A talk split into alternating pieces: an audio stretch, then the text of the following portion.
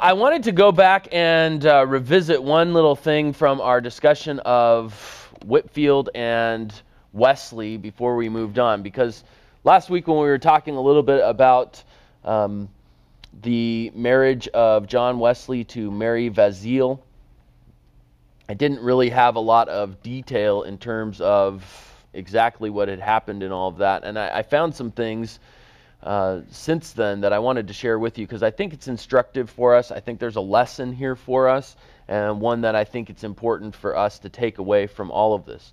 So, y- you may or may not remember from last time that uh, John Wesley had been in love with this uh, woman named Grace Murray, and actually his brother Charles and also George Whitefield had been involved in making sure that they didn't get married because Charles, even though he was married, was convinced that his brother John's ministry would be harmed if he was married, and so Charles took it upon himself to make sure his brother didn't get married. Um, the uh, I found a dictionary on um, this is on the Christian Classics Ethereal Library. This is about John Wesley, the Eclectic Ethereal Encyclopedia, but it's a an encyclopedia of biographies. This one has to do with John Wesley. And if we skip down just a little bit, it talks about that situation with Grace Murray. It says uh, Wesley had published in 1743 his thoughts on marriage and celibacy, and, and this is John Wesley, had given a preference to the latter, celibacy. His opinion was modified by a discussion at a conference in June 1748. He got sick and he was nursed for for four days by this woman, Grace Murray, who was then in charge of his orphan house there in, in Newcastle. Uh, Wesley proposed marriage to her, and she did not refuse, even though, as it goes on to explain, she was already engaged to a guy named John Bennett. Having convinced herself that this engagement was not binding, or having convinced her that this engagement was not binding, John Wesley in April 1749 took her to Ireland, employed her there in religious work, and before leaving Dublin in July became contracted to her there. So she was already engaged to another Methodist pastor. Wesley convinced her it wasn't a binding agreement, and so then she got engaged to John Wesley. She resumed correspondence with Bennett in a groundless fit of jealousy about a young lady named Molly Francis. For some weeks while accompanying Wesley on his journeys was on and off with Bennett. So anyway, Wesley learning this and assured by grace that she loved him best would neither give her up nor consent to an immediate marriage. So on September 7th, he wrote to Bennett claiming Grace as his own. He sent a copy of the letter to Charles Wesley. So John Wesley writes John Bennett and says, Look, I'm going to marry this girl. Back off. Uh, he sends a copy to his brother Charles. When Charles gets this, Charles interferes, calls on the aid of Whitefield, who seems to have acted against his own judgment as expressed to Wesley. In their presence, Mrs. Murray was married to Bennett at St. Andrews, Newcastle on October 3rd, 1749. So Charles essentially engineered a wedding in which this young lady, Grace Murray, got married to John Bennett instead of getting married to John Wesley. So that's a little bit of the context behind Wesley's comments here, where he talks about as though he feels as if he was betrayed by his own close friends, and how the fatal, irrecoverable stroke was struck on Thursday last. That's a reference to the wedding that had been engineered by his brother and his friend George Whitefield, But it was mainly Charles who was behind all of this. Now, a few years later, then, John Wesley gets married to Mary Vazeille. And as we talked about last time, that marriage was not a good marriage. I found a. Let's see if I can. There it is. I found an article written by a man named John Singleton. This was published by the United Methodist News Service and it talks a little bit about John Wesley's marriage to Mary Vazeille. And, and this is the part I really wanted to focus on because this is where I think the lesson really is for us. He says this The saga of John Wesley's marriage is a cautionary tale from the roots of Methodism that ought to resonate today with, a, with any couple so involved in church life that they fail to leave enough space for each other. In other words, anybody who's so involved in ministry that they don't make time for their marriage. Wesley and Mary Vazeille, a well to do widow and mother of four children, were married in 1751. By 1758, she had left him, unable to cope, it is said, with the competition for his time and devotion presented by the ever burgeoning Methodist movement. In other words, she felt like her husband was actually married to his ministry and not to her. Molly, as she was known, was to return and leave him again on several occasions before their final separation. In January 1771, Wesley wrote in his journal that, For what cause I know not to this day, his wife had set out for Newcastle, purposing never to return. This prompted him to note in Latin, I did not desert her, I did not send her away, I will not ask her to return. Kind of an interesting comment. Uh, ten years later, in October 1781, Wesley was returning to London from a visit to the Isle of Wight and was told that his wife had died four days earlier. It was a rather sad sequel to a relationship which some would say had everything stacked against it almost from the word go. With the unremitting demand of the Methodist movement on its founder's presence and energy pitted against a wife and mother jealous of her husband's time, something just had to give. And then he goes on to discuss that early on their relationship was good. And uh, so then skipping down a little bit. After only three months into their marriage, Wesley seems to have been troubled by the increasingly jealous disposition of his wife. Quote, My wife, upon all supposition that I did not love her and that I trusted others more than her, had often fretted herself almost to death, he wrote. Wesley talked uh, with her about it, and by the blessing of God, the cloud vanished away, and we were united as at the beginning. Sadly, the cloud was to return on many occasions. When family commitments allowed, Molly accompanied Wesley on some of his travels. On other occasions, he tried to boost her confidence by telling her how people were inquiring about her, and so on. Next paragraph. Gradually, however, the gap between husband and wife widened emotionally and physically until they reached the point of no return. If you have the opportunity to visit Wesley's chapel in London, you will see among the artifacts in Wesley's house his bureau, complete with hidden compartments.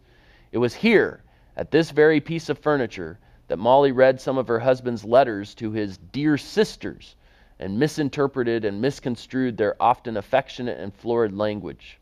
And so the fires of jealousy were fueled. It is a sad episode, but at least it brings home to us the humanity of Wesley on this occasion and others, the founder of Methodism reveals some of the inner turmoil taking place behind his relentless regime of travel, pastoral work, and preaching. And then this final line there must be a lesson there for many of us. So I, I, thought that was a helpful article written by a Methodist, published in a Methodist um, newspaper and one which I, I hope sinks in a little bit the reality that we are called to be husbands before we are called to be pastors. That the priority, the God given priority, is to our marriage and our family before it is to our ministry. And, you know, you can, you can lose your ministry and keep your marriage, but you can't lose your marriage and keep your ministry. So it's a good lesson from the life of John Wesley for us to consider. And I don't share this with you because I'm trying to throw John Wesley under the bus. God used John Wesley to do some incredible things at this time during the evangelical revival in England. But at the same time, it's just it's just a sad reminder that when these kinds of things happen, it does taint your ministry and it does taint your reputation. Yep, Cameron. Just looking at the years, I'm just trying to figure out that it's um, Wes, Wesley's like fairly old when this is happening. It seems. Mm-hmm. Is that right? So, like when it said about him writing that thing on celibacy, or whatever, that he was about forty, I think. yeah, he was born in 1703, so and he, he wrote that work on celibacy in 1743. So yes, yeah, right around 40 years old. And he's uh, writing that. So that's that's really amazing. That uh, so this was quite late on that all this took place in his life. Mm-hmm. Uh, Yeah, there. I mean, there's a lot of kind of interesting intricacies to all of this that you know seem un, to be unfortunate distractions from the gospel work that these men were involved in. The whole thing with Charles and George, and I mean, the whole thing is just kind of um, seems a, a, a little bit strange. What would have been the common practice among those awakening churches with separation back then? His wife has abandoned him. Um, would they do a letter of divorce? Would they just, he just would not remarry, it would just go on like that? What would be the practice back then? Yeah, my understanding is that with this particular case, because there was no divorce, it was just kind of a permanent separation. That John Wesley, he never did remarry. There's no indication of any unfaithfulness in the sense of adultery on John Wesley's part. Nothing like that. Just more of a emotional neglect. And so my understanding is that his ministry just kind of continued, and he was focused on his ministry, and his wife went and lived somewhere else. I mean, it's even sad to read the fact that he didn't even know she had died until four days afterwards.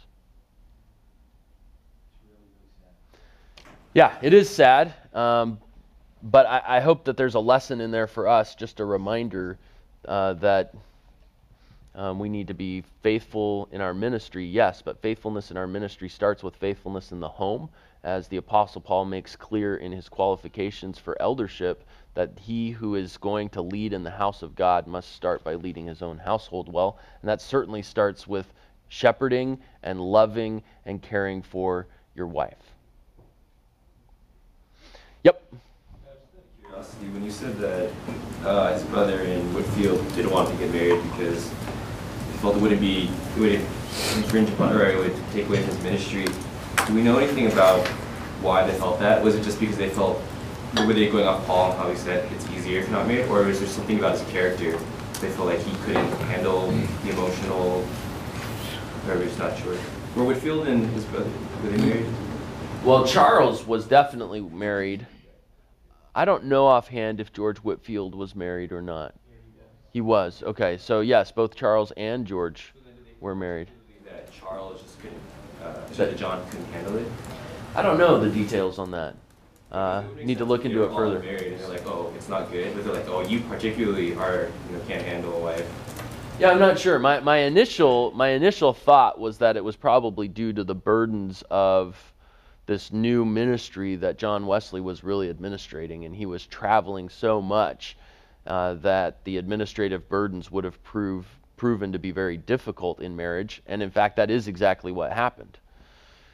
But there's also that whole history with Sophie Hopkey back in Georgia when John Wesley was there, and I don't know if they saw something in terms of what they considered to perhaps be a pattern that they were a little bit um, wary of.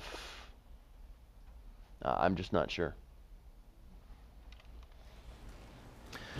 So I'm going to incorporate some of this stuff in more detail into future iterations of the PowerPoint, so that um, so that future classes uh, it's a little bit more streamlined. But I, I just wanted to go back because I think that's a really important lesson for us to be reminded of in the midst of seminary and everything else. And then you get out of seminary and you're in the midst of ministry and it's great and it's growing and there's lots happening.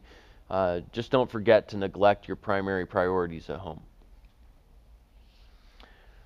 Okay, we transition from the Wesleys, John and Charles Wesley and George Whitefield, to talk about Jonathan Edwards. And this, of course, is concurrent with what we've just been discussing about the Wesleys and Whitefield. This, though, focuses primarily on the Great Awakening in New England rather than the evangelical revival in England.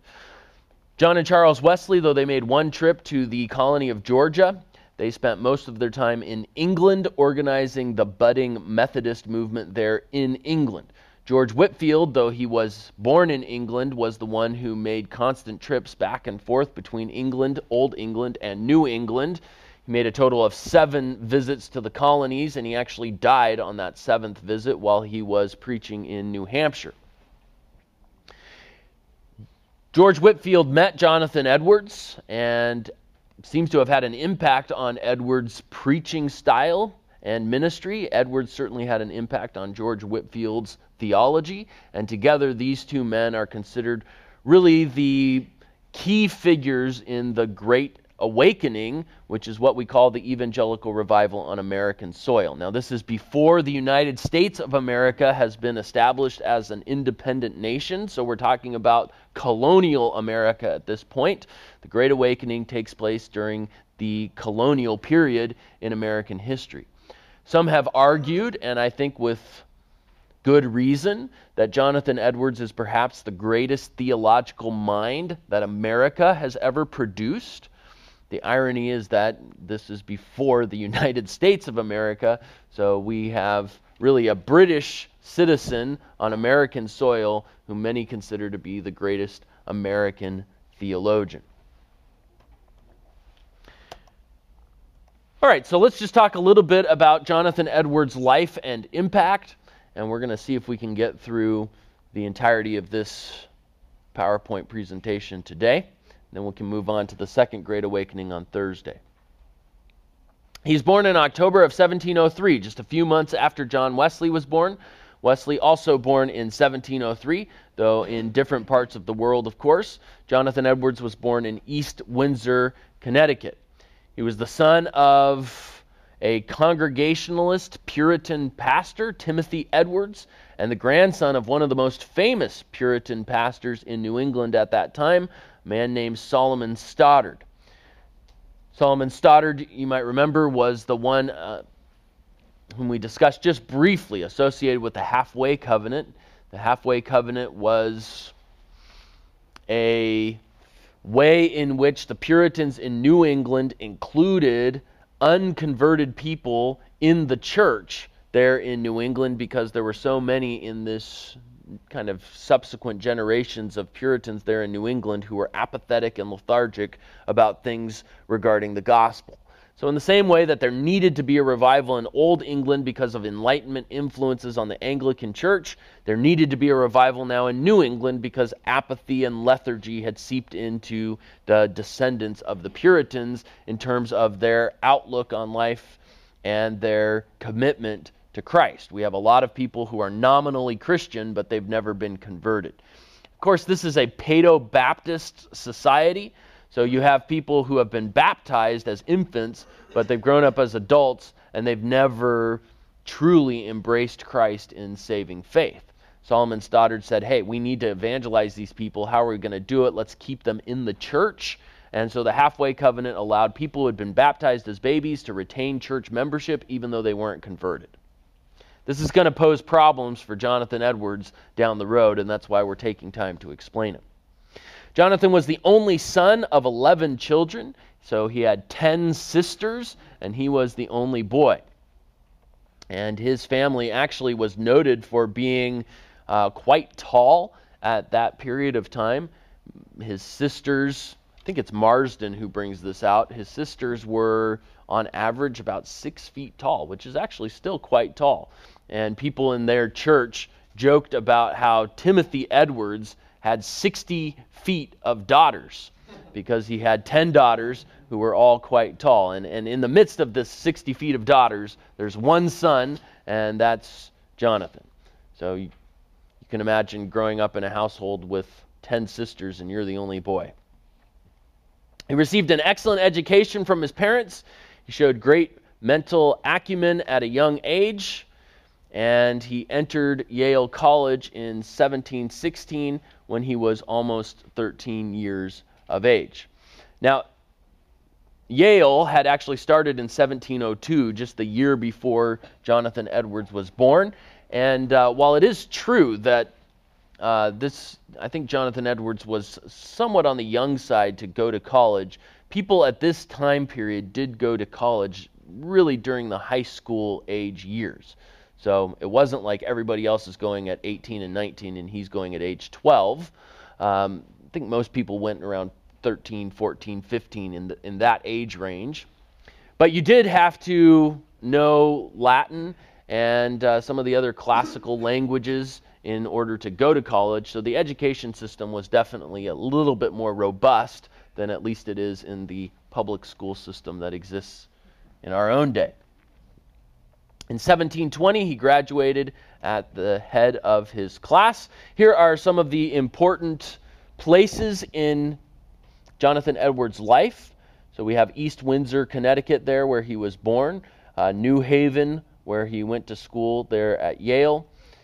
Uh, Northampton, Massachusetts, up at the north part of the map, is where he's going to spend most of his life as the pastor of his grandfather's church. When his grandfather Solomon Stoddard dies, Jonathan Edwards becomes the senior pastor there. He spends 20 years or so at that church. He will then, after that, go and live in Stockbridge, Massachusetts, which is on really the frontier at that time.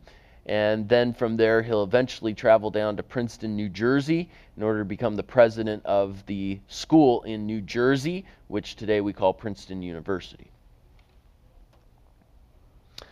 Uh, because he was a president at Princeton, any of the pictures that I get from Princeton's archive will have the president title affixed to Jonathan Edwards' name. So this is the house that Jonathan Edwards grew up in, the birthplace of President Jonathan Edwards. Well, that's because it's from Princeton's archive. And there's East Windsor, Connecticut today. Yale College in 1718.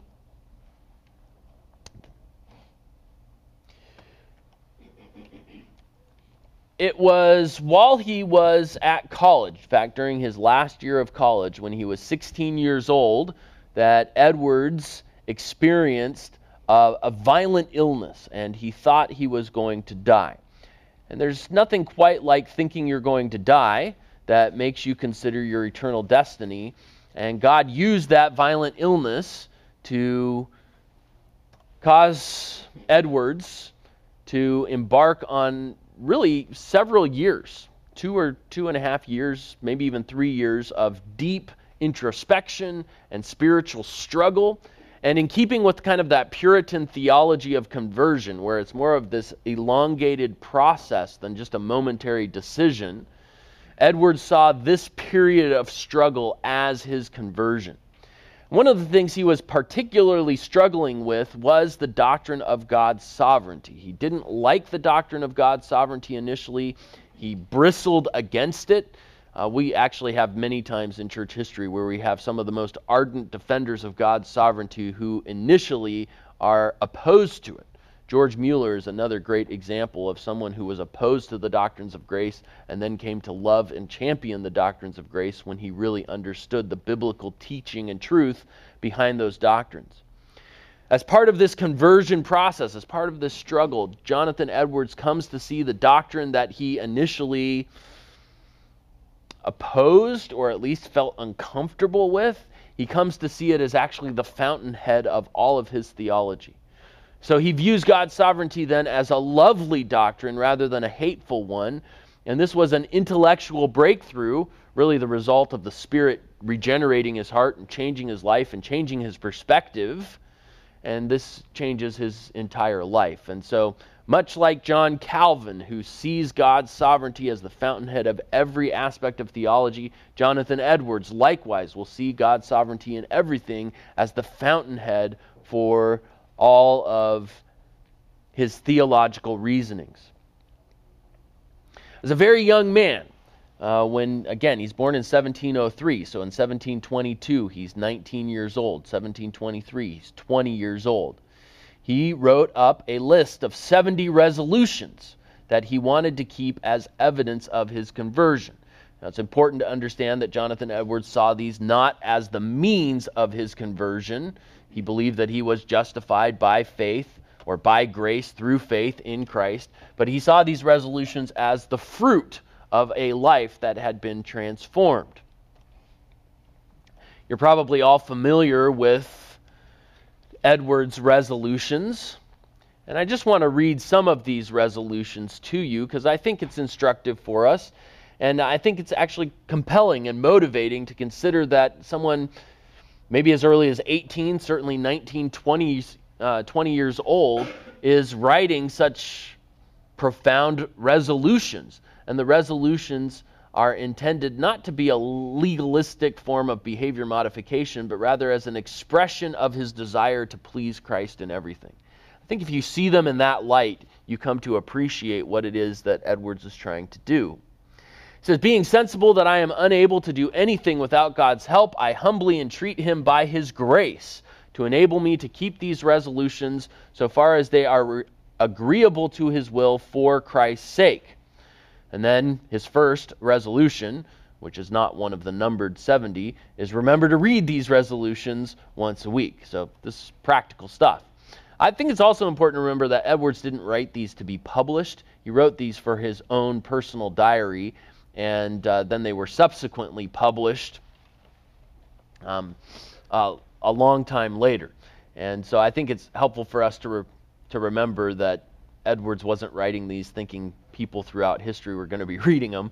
But in any case, he says, Resolved that I will do whatever I think to be most to God's glory and my own good, profit, and pleasure in the whole of my duration, without any consideration of the time, whether now or never so many myriads of ages hence, resolved to do whatever I think to be my duty and most for the good and advantage of mankind in general, and resolved to do this whatever difficulties I meet with, how many soever, and how great soever.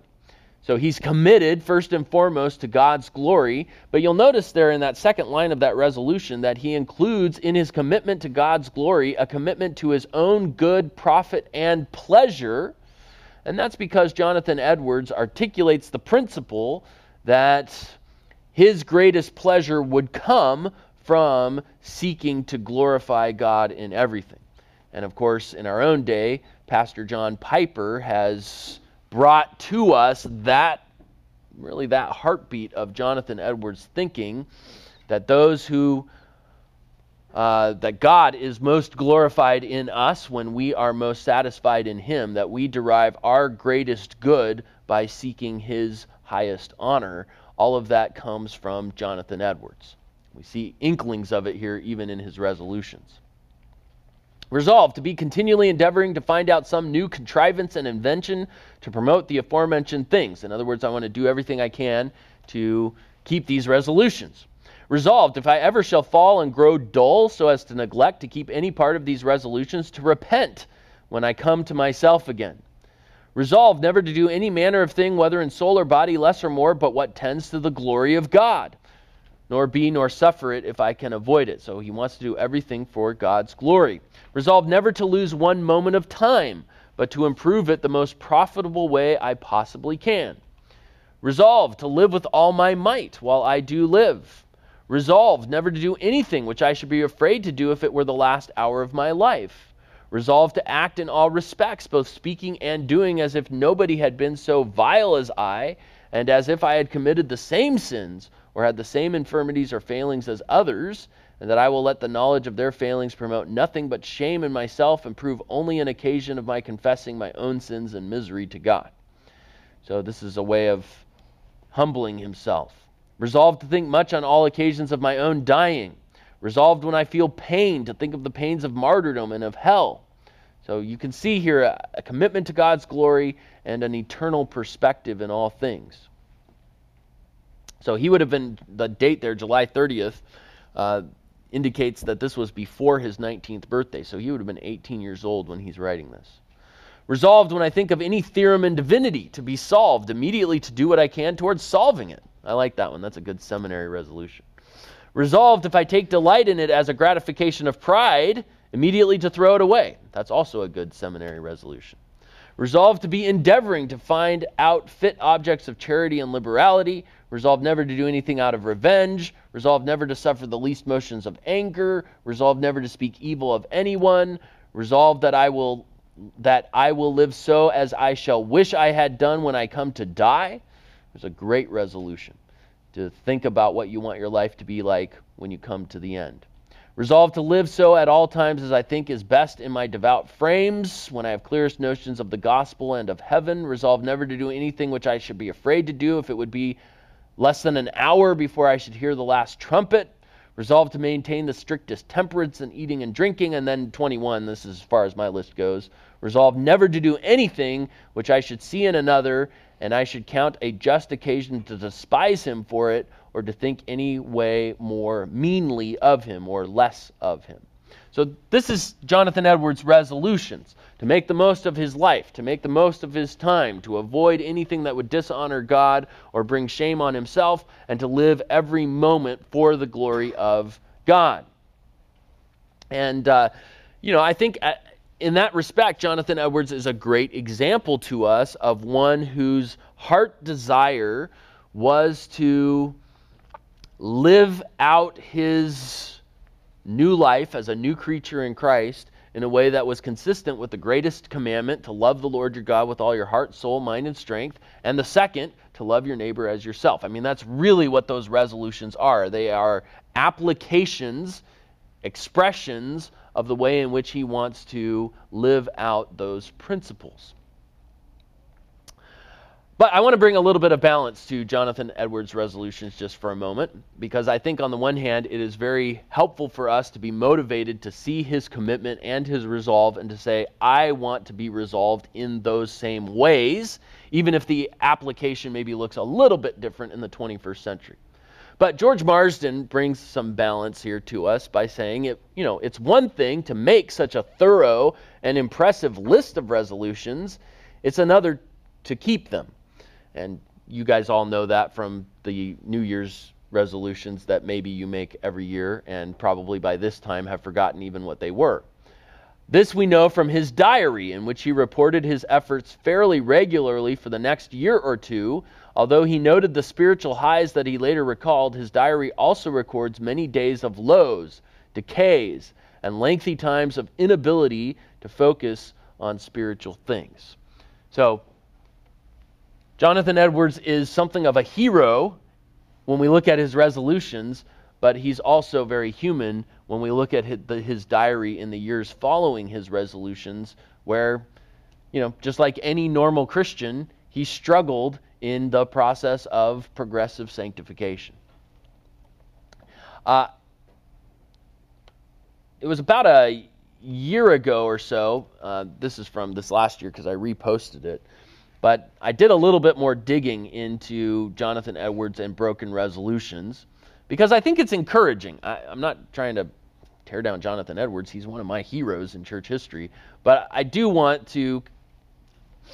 I do want to humanize him just a little bit because I think sometimes we can look at these heroes in church history and we can think, man, those guys, you know, we we don't like John Wesley's view of entire sanctification that you can somehow reach perfection in this life. But sometimes we almost apply that standard to some of our historical heroes and we think that, man, they, they never struggled in their Christian life.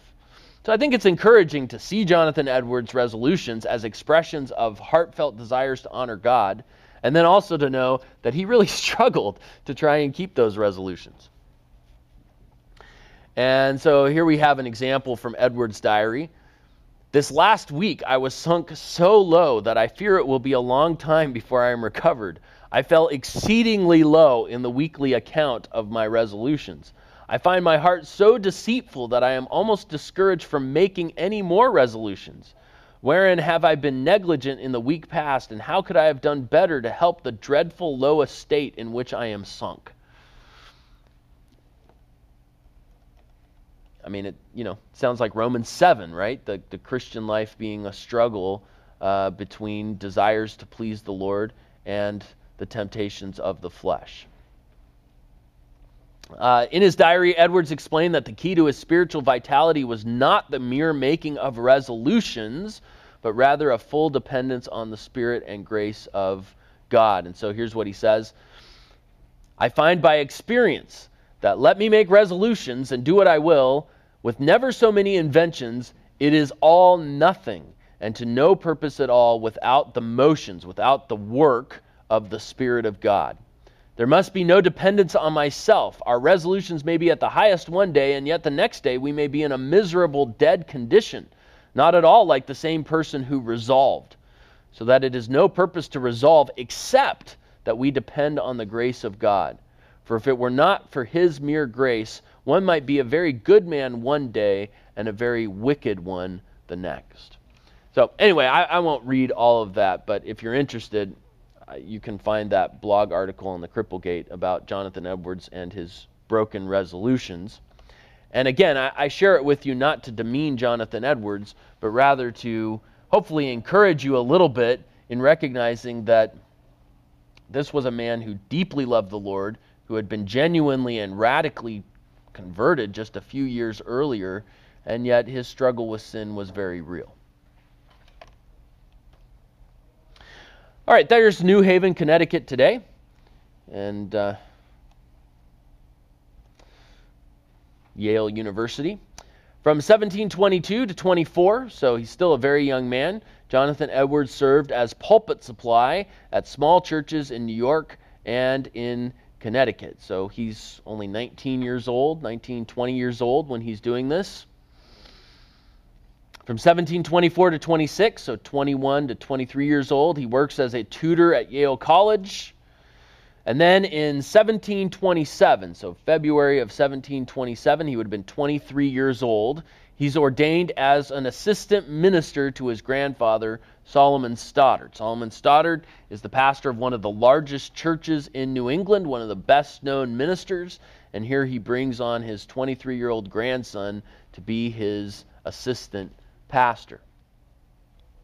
And that same year, then, Jonathan Edwards got married to Sarah Pierpont. Sarah Edwards in 1729, and so he's only 25 years old.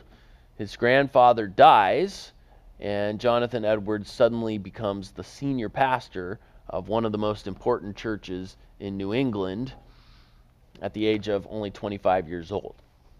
I'm mentioning the ages because I think it's encouraging to young guys in seminary who feel inadequate because they're young to know that God uses at times really young people to do um, important work in ministry.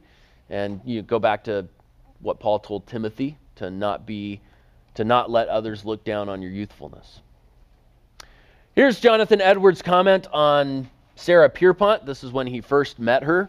Um, I like this because it's a very Puritan way of expressing his affection for this young lady who he's just met. So he says this They say there is a young lady in New Haven who is loved of that great being who made and rules the world, and that there are certain seasons in which this great being, in some way or other invisible, comes to her and fills her mind with exceeding sweet delight. So, in other words, there's a girl that God loves her and she loves God and that she hardly cares for anything except to meditate on him, that she expects after a while to be received up where he is, to be raised up out of the world and caught up into heaven, being assured that he loves her too well to let her remain at a distance from him always. There she is to dwell with him and to be ravished with his love and delight forever. So, again, we're seeing the theme of delighting in the Lord, which, which really is the theme of Edward's devotional life and one of the things that makes him such a, a wonderful voice in church history. Therefore, if you present all the world before her with the riches of its treasures, she disregards it and cares not for it and is unmindful of any pain or affliction. She has a strange sweetness in her mind and singular purity in her affections, is most just and conscientious in all her conduct. And you could not persuade her to do anything wrong or sinful if you would give her all the world, lest she should offend this great being. She is of a wonderful sweetness, calmness, universal benevolence of mind especially after this great God has manifested himself to her mind. She will sometimes go about from place to place singing sweetly and seems to be always full of joy and pleasure, and no one knows for what. She loves to be alone, walking in the fields and groves, and seems to have someone invisible always conversing with her. So, you know, I, I made light of it a little bit, but really, Edwards here is noting the spiritual vitality of this young lady, Sarah Pierpont, and that is what a he finds so incredibly attractive. And they have a great marriage. In fact, there's a uh, there's a fun little book um, which you can give to your wives, and they'll appreciate it, and you'll know why as soon as I tell you the title. Fun little book called "Marriage to a Difficult Man." So you can give that to your wife, and, and, you can say, "Here, honey, this this is for you about me." But but it's actually about Sarah Edwards and her marriage to Jonathan Edwards, and it's not that Jonathan Edwards was a difficult man; he really wasn't. It's that he was, you know, this brilliant theologian and churchman, and here Sarah Edwards is called to be a pastor's wife, and um, it's it's kind of a fun recounting of their marriage. Uh, so anyway, I'd recommend that book to you. They actually had a really really good marriage, and in many ways, Sarah Edwards was uh, brilliant in her own right. She was an intellectual counterpart and partner to her husband Jonathan. I have an excerpt here from a sermon preached by Solomon Stoddard. I wanted to include this because we talk about Solomon Stoddard in the halfway covenant. It makes it sound like Stoddard was nothing more than a compromiser who wanted to keep people in his church. Uh, I don't think that's really a fair perspective. I think Stoddard, again, you have to realize that he's operating within a covenantal structure, and within the covenantal structure, keeping people in the church is about keeping them within the covenant community. And uh, while they recognize that not all Israel is Israel, they think that they are the new Israel, and so they're just trying to keep people plugged in. So it's a little bit of a different perspective. I'm not endorsing that perspective, I'm just explaining that that's the perspective that Stoddard was coming from. As a result, he wants to keep people in the church who have been baptized as babies, even if he is not convinced that they are actually converted. And then he's going to preach evangelistic sermons to them in the hope that they are converted in that process.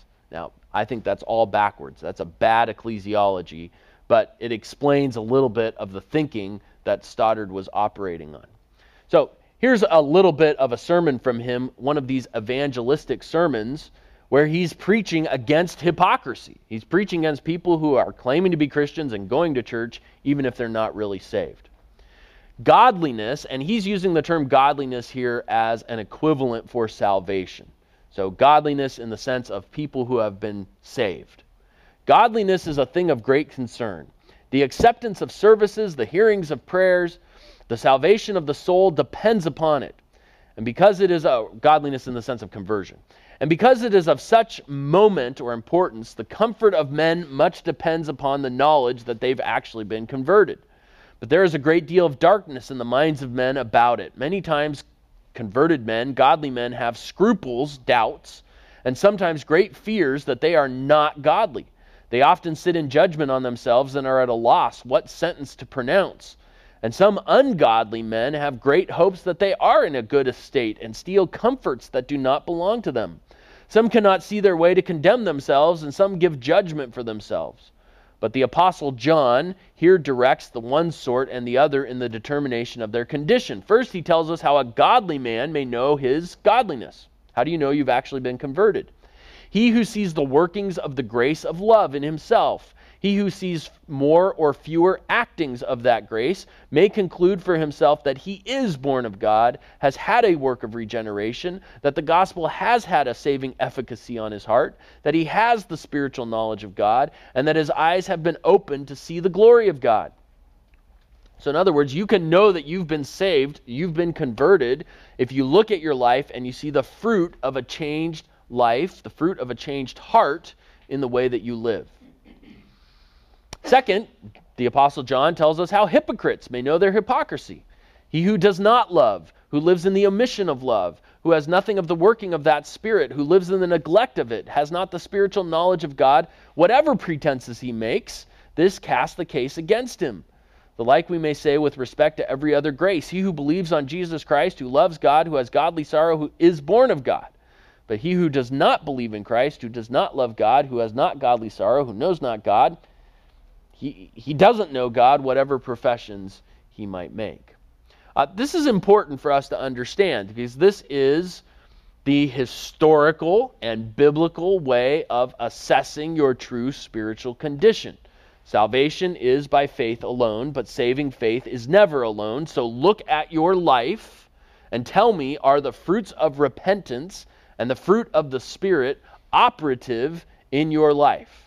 If they are, they are indications that you have been regenerated. If they're not, no matter what profession you may make, it is evidence that you have not been regenerated. It's very different than the way that many typical American evangelicals would approach this. Today's American evangelicalism would say, Have you made a decision? Have you made a profession? Have you prayed a prayer, signed a card, walked an aisle? That's how you determine whether or not you've been converted. But before the Second Great Awakening, that was completely alien to Christian thought. Decisionism was not the mark of true conversion. A changed life was the mark of true conversion. And that's something that you can't determine in a moment. It is something that requires a lifetime of practice to be able to ascertain. All right, uh, here's just some pictures to kind of get a sense of what colonial America was like during this time. So, New Amsterdam was actually uh, settled by Dutch Reformed settlers before it was taken over, conquered by the British, and the name was changed to New York. And so then you have the population growing in New York. Here's Northampton, Massachusetts today. This is the place where uh, Solomon Stoddard and Jonathan Edwards ministered. There's Northampton in the 1870s, and us, the church, uh, which today is a totally liberal church, but there's the church where Jonathan Edwards pastored.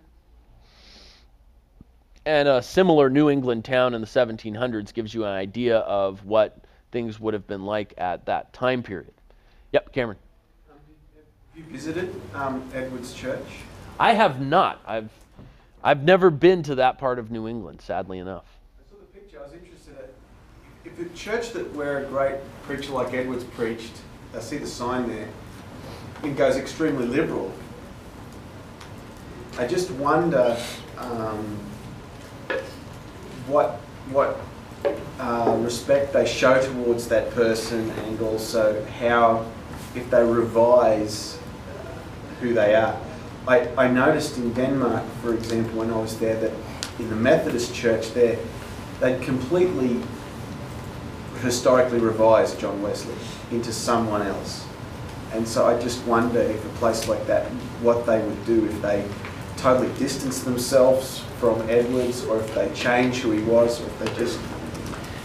Yeah, they probably treat Edwards as a great historical figure, a great intellectual and philosophical figure and uh, someone who's well known even in American literature. Uh, here in the United States, in our public school system, in 11th grade, every high school student reads part of Sinners in the Hands of an Angry God. So everybody knows who Jonathan Edwards is, at least they've heard of him. he was, you know, the, one of the presidents at Princeton. In fact, I think there's a dorm that named after him or there's stuff on campus named after him at Princeton, but you know, nobody cares about the spiritual legacy that he left behind. So that's completely ignored. And they just kind of say, yeah, you know, he was a he was a prominent figure in his time and so he's honored as a historical figure but not as a spiritual leader. Making people I didn't know that, but making people read his sermons sinners in the hands of an angry God, does that just just evoke hatred for the guy among the general public?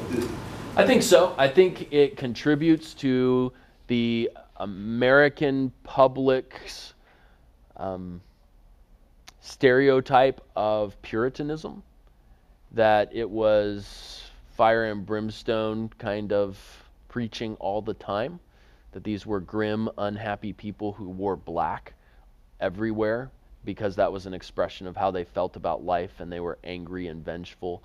And, uh, you know, the sermon, Sinners in the Hands of an Angry God, is a masterful sermon. We'll read part of it in this lecture.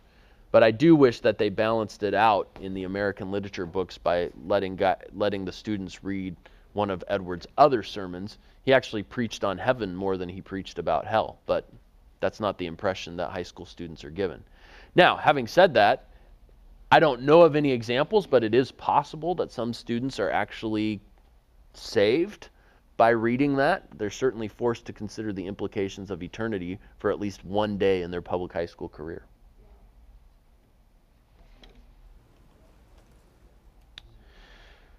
All right, there's Edward's home in Northampton.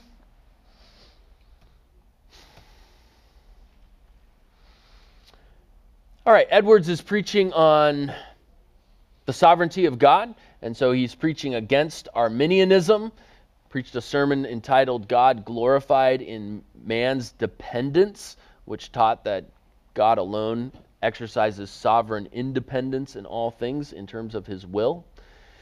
1733, we begin to have revival breaking out in Northampton through Edwards's preaching. The revival spreads, and in 1739, we have really the Great Awakening, which lasts from 1739 till 1741. So it's really only two to three years of time. but it's preceded by this Northampton revival, and there's certainly after effects. So we could say that the Great Awakening more or less encompasses the 1730s and 1740s. But if you want a specific date range, 1739 to 1741. During this time, of course, Edwards meets George Whitefield. It's in 1739 that Whitefield makes that second trip to the American colonies where he preaches in Philadelphia and Ben Franklin does his experiment and everything else. That's the beginnings, really, of this uh, regional revival. It, it is largely regionalized to New England in these areas where the Puritan church in New England is revived. In 1741, Edwards preaches sinners in the hands of an angry God.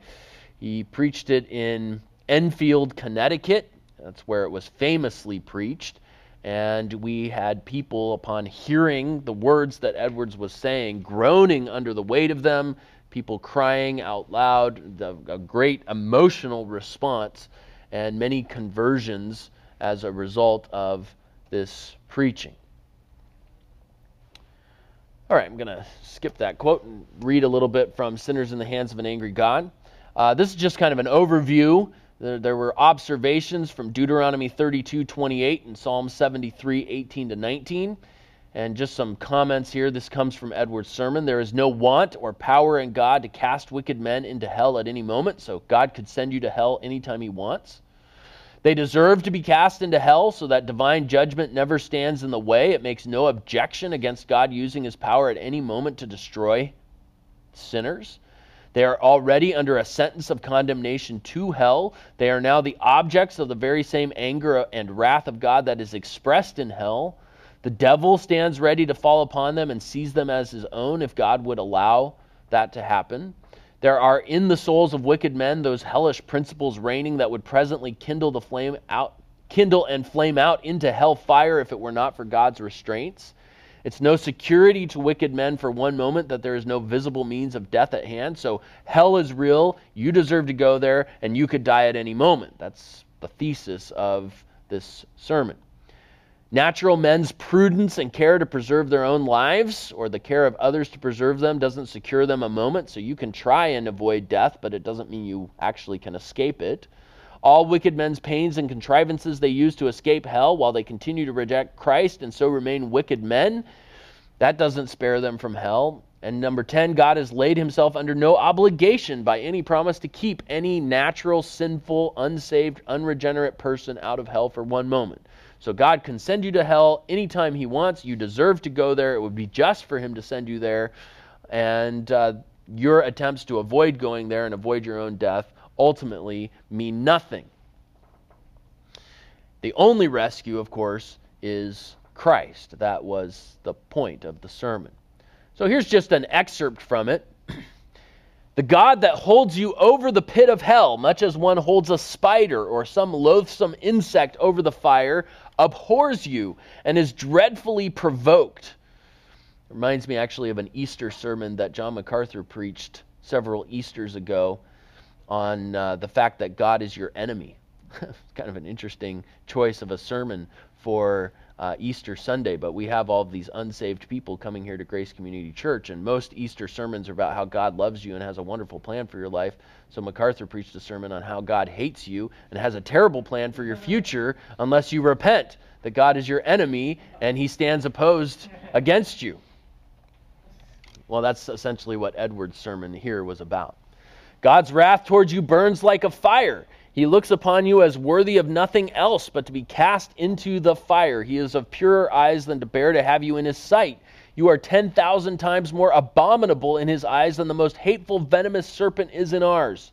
You've offended him infinitely more than ever a stubborn rebel did his prince, and yet it is nothing but his own hand that holds you from falling into the fire every moment. It is to be ascribed to nothing else than his patience that you did not go to hell last night, that you were allowed to wake again in this world after you closed your eyes to sleep. And there's no other reason to be given why you've not dropped into hell since you arose in the morning, but that God's hand has held you up. No other reason to be given why you've not gone to hell since you sat here in the house of God, provoking his pure eyes by your sinful, wicked manner of attending his solemn worship. And he goes on and uh, just towards the end here, he says, You have no interest in any mediator, and nothing to lay hold of to save yourself, nothing to keep off the flames of wrath, nothing of your own, nothing you've ever done, nothing you can do to induce God to spare you one moment. And that mention of a mediator is important because Edwards is going to transition from this into talking about the fact that the only way to be saved from God's wrath is through the Son of God who bore that wrath on the cross. And uh, so he talks here about the through Christ the door of mercy has been thrown open. Therefore, at the end, therefore let everyone that is out of Christ awake and fly from the wrath to come, and come, of course, to Christ. And so that's the theme of Edwards' famous sermon. Uh, was published and uh, had a great, great impact, and certainly associated with sinners, uh, certainly associated with the Great Awakening. Uh, one just minor comment about Jonathan Edwards. Uh, it used to be that church historians and others who studied the life of Jonathan Edwards, and this is kind of a common misconception, it used to be that people thought that Edwards did nothing more than read his sermons, and that perhaps his sermons were kind of monotone and not very interesting to listen to. Uh, but new research has been done into Edwards' preaching style, and there's good reason to believe that Edwards was actually not that type of preacher, but was actually a very dynamic preacher in the way that he presented, very articulate, very intelligent, and very passionate in the way that he presented his sermons. And probably became even more passionate in his preaching after he met George Whitefield and saw the effect of Whitefield's passionate preaching. Uh, so, this idea that Edwards was just this monotone, boring guy to listen to talking about the fact that you might go to hell tonight, um, that, that's not an accurate understanding or representation of the actual way in which Jonathan Edwards preached.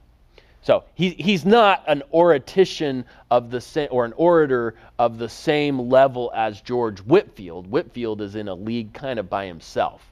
But to, to say that Jonathan Edwards was nothing more than a guy who put his head down in his notes and read for an hour and a half while people sat in uncomfortable pews and wanted to go eat lunch is an unfair way of mischaracterizing uh, Jonathan Edwards' preaching.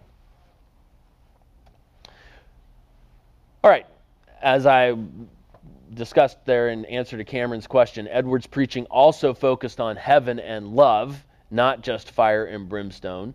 The Great Awakening Interestingly enough, the Great Awakening was met with resistance from conservative Congregationalist pastors because of the swoonings and outcries that accompanied it. So there's this powerful preaching going on. People are falling under serious conviction, and as a result of that serious conviction, they are expressing emotions. So there are people who are crying, people who are, in some cases, crying out in the middle of sermons, you know, have mercy on me. There's people even who are coming under such severe conviction that they're fainting in the middle of some of these uh, church services. This causes the older, more conservative Puritan generation to be very skeptical of what's happening because they don't like all of this display of emotion in church. As a result, Jonathan Edwards is forced to defend this great awakening. So the old light Presbyterians, which is a way of referring to those who didn't like the Great Awakening, and then you have the New Light Presbyterians, who are the supporters of it. Edwards is the one who has to defend the Great Awakening. And how does Edward defend it? Well, he initially gives a lecture at Yale, uh, actually just a few months after he preached Sinners in the Hands of an Angry God, on how to identify the distinguishing marks of a true work of the Holy Spirit. Uh, because a revival, we would say, you know, is a, is a work of the Holy Spirit. A true revival is. So, how can you tell a true revival from a false revival? And uh, this becomes published as a pamphlet. It's one of really one of the most important things that Edwards writes, called uh, "The Distinguishing Marks of a True Work of the Holy Spirit." It comes out of 1 John 4 and Edwards makes the case that emotions are not a sign of true revival necessarily. In other words, emotions neither prove nor disprove the legitimacy of a revival. Because 1 Corinthians 7, right, Paul says there is worldly sorrow and there is godly sorrow.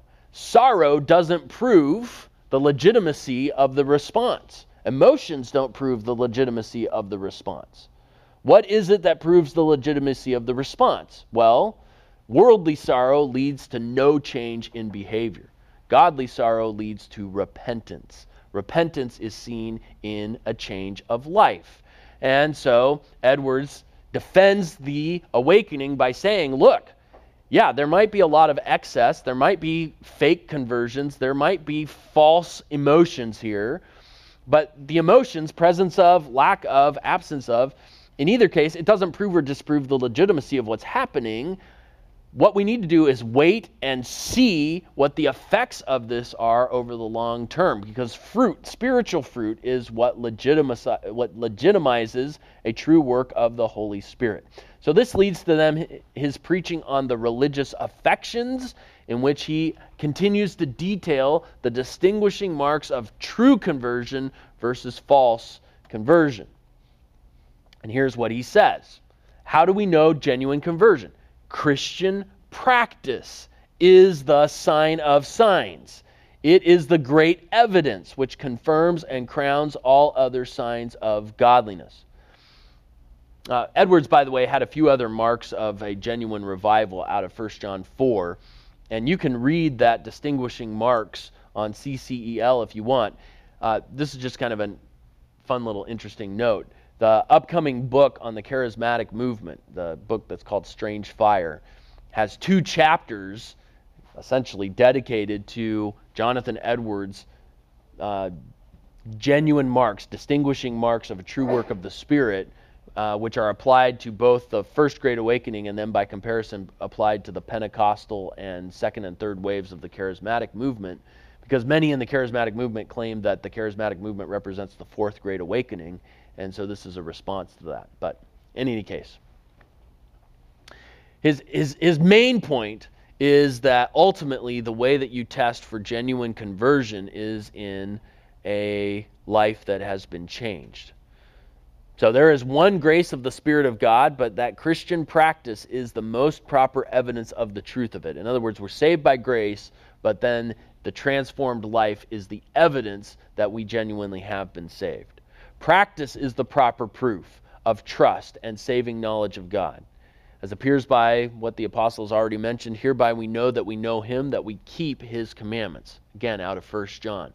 So this is very similar to what his grandfather Solomon Stoddard had preached. How do you know if you're truly saved? Look at your life. It's not about a momentary decision, it's about a lifestyle and patterns of life that demonstrate godly desires, desires that have been put there clearly by a supernatural source as the Spirit has done his regenerative work.